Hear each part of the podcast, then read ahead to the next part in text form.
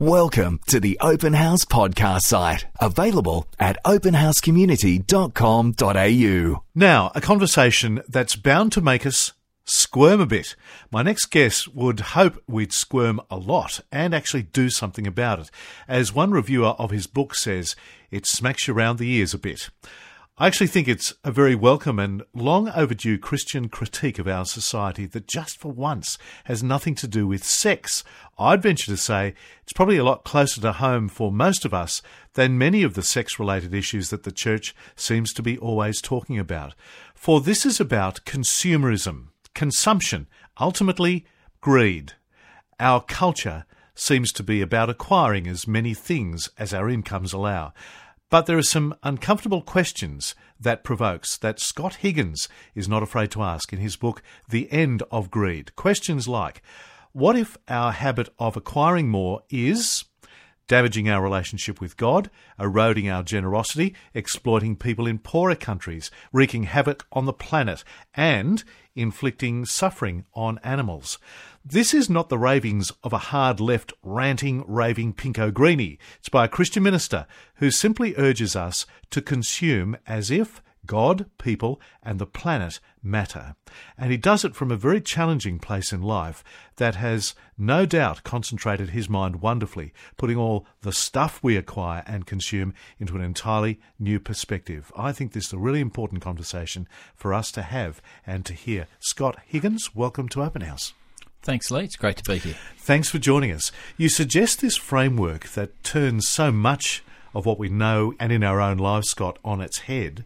And you propose that we redefine getting ahead as giving more rather than getting more. I can hear lots of people say, Are you for real?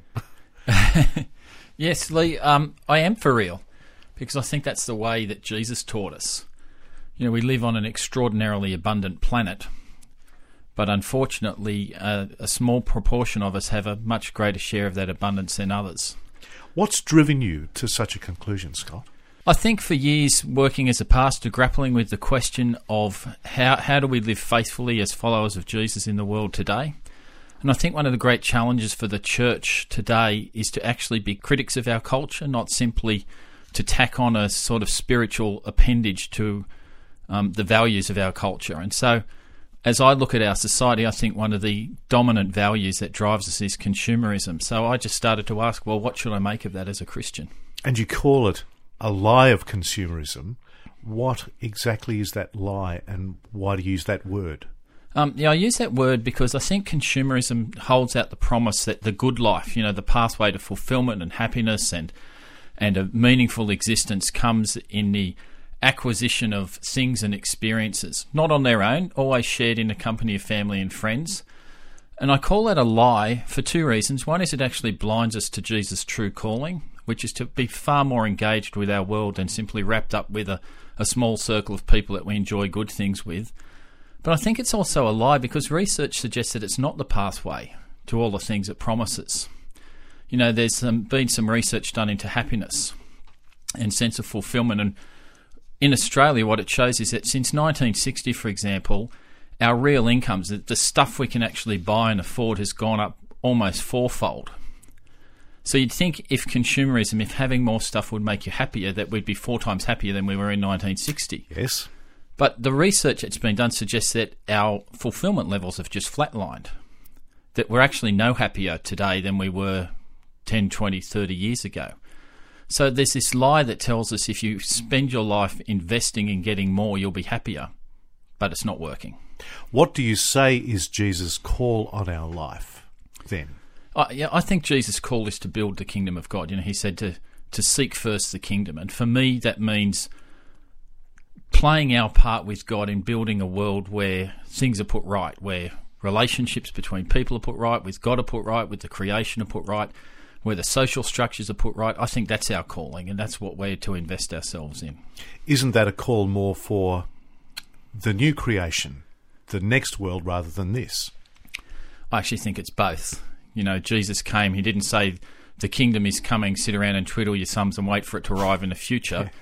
He said, the kingdom has arrived with me. And you see it in part in Jesus, knowing that one day it will extend to the entire planet. And I think our calling is to be people who join with God even now in seeing uh, His kingdom build. Or if Jesus prayed, you know that uh, things might be on earth as it is in heaven. Okay, let's see how you propose to do that. You propose five ethical consumption themes, and I'd like to explore each one of those with you in brief. The first is to consume as if God matters. What do you mean by that? Yeah, what I mean by that, Lee, is that I think there's uh, the notion of opportunity costs that you know economists talk about. That if I use my money to buy one thing, it means I can't purchase something else. And I think that applies in the spiritual realm as well. That when we invest our time and our energy in, you know, home renovations or you know whiz bang holidays all across the world or the latest car, it's time and energy and money we're not investing in other people in making the world a more just place, in alleviating poverty, and seeing people come to faith. So it's this trade off of time, energy, and wealth that I, I think means that we uh, we need to consume as if God matters, if, as if God's call on our lives really matters, and it's not just something that our faith's not just something we tack on to what are otherwise lives that look pretty much like everybody else. Which leads neatly to your second consumption theme: consume as if people matter with generosity. Yeah, I was really struck by um, a guy named Alan Barnhart, who's a uh, owns a, a, business worth two hundred and fifty million dollars in the United States. He's a big business. When he took over that business, um, it was just a small family business, and he sat down and he said, "You know, I didn't want my financial success to turn into spiritual failure." And he read the Gospels and he realised that Jesus called us to use our wealth for the benefit of others. So he made a decision that he would set himself a limit on what his salary from the business would be, and he'd never take more than that. And then they'd give away whatever the business made beyond that. So first year they gave away, I think, fifty thousand dollars. He's now through his business giving away to ministry and mission a million dollars a month. A month. A month, and the business is set up so that when he dies, all the assets and the value of the business go back into ministry as well. And struck me there's a guy who's taken Jesus' call to be generous seriously. And for me, that's what uh, our call to generosity is. It's not to sort of, you know, have the, you know, the the appeal you hear from time to time and put your hand in your pocket and, you know, here's 50 bucks or 100 bucks or even $1,000 on an ad hoc basis. But it's to ask how can we build generosity towards those in need into our lives as an ongoing regular feature of who we are. Because it's a very common thing when you see people like Alan Barnhart, that's actually quite typical. The lavishness of that. Yeah, yeah. I think um, the thing I admire about him is he decided to go down this path when he wasn't earning big money. Yeah. Uh, he was just like you know an, an, average, you know, income earner, and he, he made this decision. You know, and I just think we we seem to tack generosity on too often as a um, as an afterthought you know, I, I, get a pay rise. So my immediate thought is, well, wow, I can now go buy that 55 inch, you know, flat screen TV. Yes. Instead of saying, well, I'm living pretty well already. How about I use this money to further the kingdom of God? Your third principle is consumers if people matter again, but from the point of view of justice, not just generosity. Yes, I think this is a real key point, and it was a real growth point for me. It struck me one day as my son was playing soccer. He's 10 years old and he's kicked a goal and I thought about where's that soccer ball made? And I discovered it's probably made by a child in India or Pakistan who doesn't get to go to school because they're stuck at home making soccer balls. And the reason they're stuck at home making soccer balls is their parents also make soccer balls but get paid such a terrible amount for what they do that they can't afford to send their own children to school. They need to keep them home to work. And that just strikes me as terribly unjust that you know I can go into a store and pay $40, 50 dollars for that soccer ball and the people who actually stitched it get about 20 cents and if you you know look at the tags on your clothing on your electronic equipment you discover that a huge number of the manufactured goods we buy today come from all around the developing world and too many people making those goods are getting paid a pittance for what they do. They're kept in poverty. Their working conditions are terrible. In fact, the working conditions would be illegal in our country because they're so dangerous. Yes. And so for me, I want to say, how do I love that my neighbour here? And that for me means I need to say, how can I consume in ways that honour them by seeing that they're paid a decent wage and decent working conditions. I want to get back to that point because we need to be practical on that, and we have a little practical excursion to take later in the interview.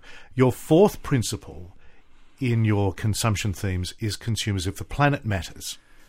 Yes, um, you know, Genesis story tells us that God gave us dominion over the earth uh, to reflect His rule, to, to manage it in a way that achieves God's objectives. And as I read it, the simple reality is we're we're not doing that.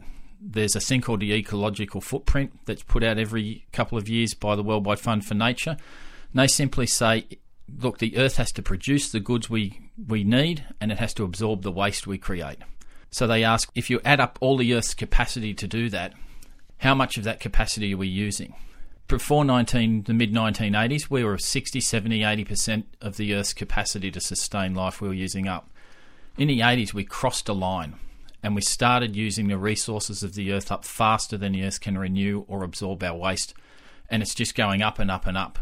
We're basically stealing from the future to live in the present.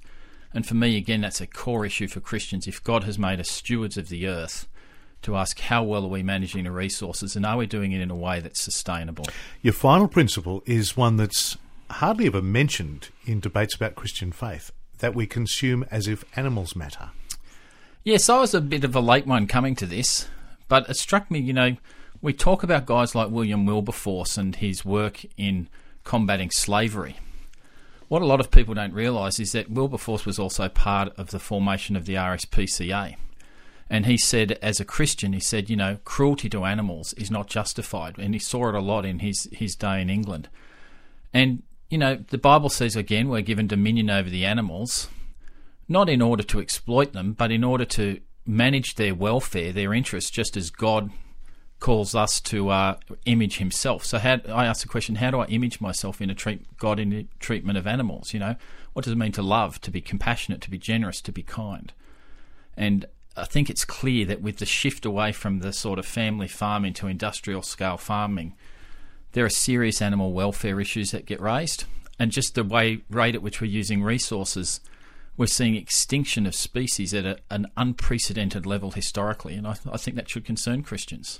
On Open House, we're with Scott Higgins, who's the author of the rather provocatively titled book, The End of Greed. Scott, what if this argument is equally valid that a good and generous God has lavished us with so much stuff for us to enjoy it?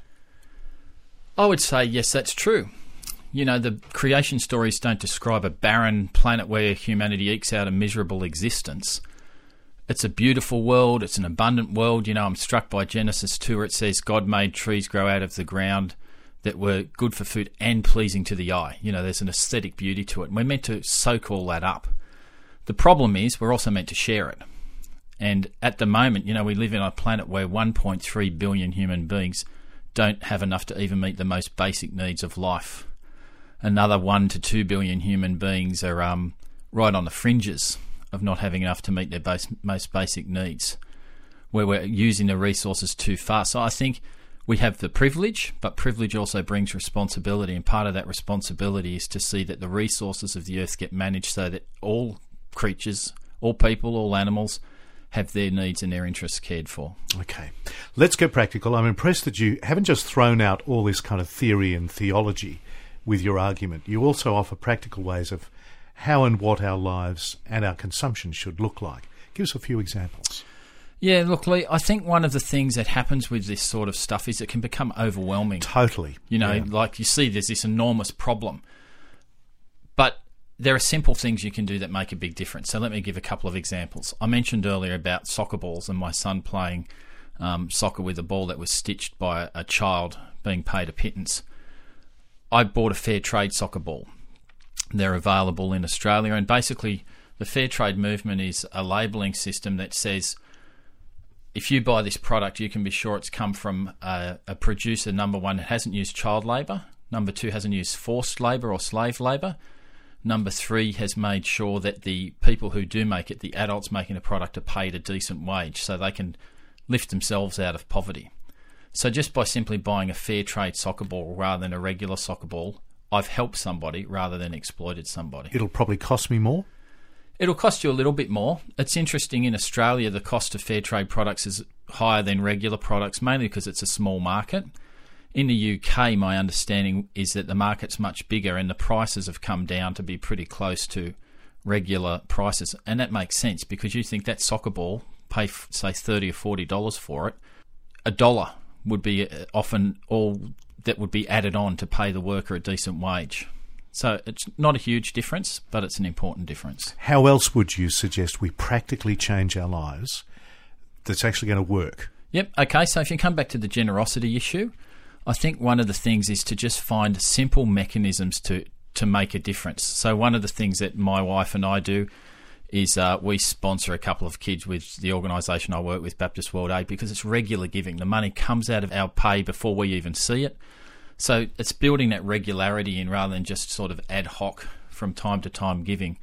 Maybe doing something like Alan Barnhart did, saying, look, here's the level at which I'm going to live. That's a pretty decent level. Anything I earn above that, I'll choose to give away. So I think simple mechanisms that allow you to build structure into your giving. Um, if you turn to the issue of how we treat the planet, you know, it can be as simple as saying, well, instead of putting my air conditioner on, you know, and running it 24 7 and thinking it's somehow normal that at every time of year I can walk around my house in a t shirt, you know, turn the air conditioner off and put on a jumper. It's very easy to say. You know, and do. it actually, is. It yes. is, and there's lots of very simple things like that that we can build in. That I've I've talked about a number of them in the book, but simple, practical steps, and you don't have to start doing them all at once. You know, my suggestion um, in, in this book is, you know, just pick up one of these things and start implementing it. Then once you've got that in under control, come back to something else. You mentioned electronic goods before. How might I do that differently? That's a bit of a puzzle to me. Yeah, How might I buy better? I think electronic goods are interesting in terms of the environmental side. You know, you go into uh, the store and you see, for example, they'll have the energy ratings on them. Yeah. Well, you know, it's easy to say, well, I'm going to preference a product that has a, a really good energy rating rather than a lousy energy rating.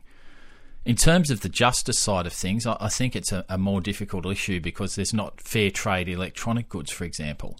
So, one of the things that I encourage people to do is if you hear that there's a problem in the factories where your good is being produced, because it, it makes it into the media from time to time, write a letter to the company. Say, I love your product, but I'm concerned about the treatment of workers in your factories. I really think you can do better.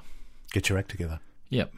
I mentioned at the top that you approach these large questions from a perspective that no doubt concentrates your mind wonderfully. You had quite a year last year, didn't you? Yes, it was a uh, interesting year. I began the year by being diagnosed with Parkinson's disease, and I finished the year being diagnosed with leukemia. So I've got these two very long-term, slow progression diseases that are have suddenly become part of the reality with which I live. How do you deal with that, especially as a Christian minister? Yep. Um, I think there's a, a couple of things. First, I'm very fortunate that I have one of those personalities that I tend to live in the present, not the future. It's good. So I don't stress too much about the future. Um, the second thing is I have a really great family around me. Um, both my my family of origin, but also my wife and my kids are incredibly supportive. Um, my faith has made a huge difference. It, I think it helps give me perspective. You know, the Bibles talk about the resurrection of the body in the future and living for eternity in a new world. It's perfect and wonderful and suited to humankind. I think, well, you know, this is a debilitating disease, but it's it's not the end of life for me. Yeah. Um, there is a, a future hope that I, I cling to, and I trust that. Uh, I, I pray for healing, but you know, if healing doesn't come, then this will be an opportunity for me to prove God's goodness and God's strength in my life. I'm sure it's cast a new light on all this stuff that you write about in the book. Yeah, it's it's interesting because I'd composed most of this stuff before any of this diagnosis, but it, it does throw it into sharper relief. For, for me, I suppose the diseases have been a way of saying to myself, well, you know, am I am I really making the most of what God's called me to do with my life? Um, it, you know, focuses me on the fact that life will have an end. You know, um, I'm in my mid 40s and, you know, had always sort of assumed that it was almost never ending. you know, Endless so- but- consumption, yeah, yes. Endless consumption. But, you know, it's not. And I have to be a good steward of my life and my resources. Scott, I'm under no illusions about the challenge this presents for all of us to change our lives, sometimes radically. It's one thing to know what to do. How will we do it? How are we going to be motivated and empowered to do this, do you think? Great question. I think it's really hard to do it on your own. That's why I think that the people of God need to band together. And, you know, um, if I'm trying to swim against the cultural current on my own, it's a very lonely place to be. But if I'm doing it with a group of people who are saying, together, let's get just absolutely serious about the kingdom of God, then it's a thrilling journey. Um, it, can, it has questions, it has challenges, but it's thrilling. And so that's why, to go along with the uh, whole book, there's a Bible study and preaching series so that churches can actually pick this stuff up and do it together. Yeah. How might people get a hold of that, the book and the uh, preaching series and the Bible study? Yep. Um, you can go to Amazon Books, so amazon.com, and just search for The End of Greed, and you'll find the resources there. Or you can go to a website we've set up called, which is um, endofgreed.com and you can order resources through there. We'll post that on our Open House Community Facebook page. Scott Higgins, thanks so much for joining us on Open House. Thanks, Lee. We hope you enjoyed this Open House podcast thanks to Christian Super and Real World Technology Solutions. To hear more from Open House, visit openhousecommunity.com.au.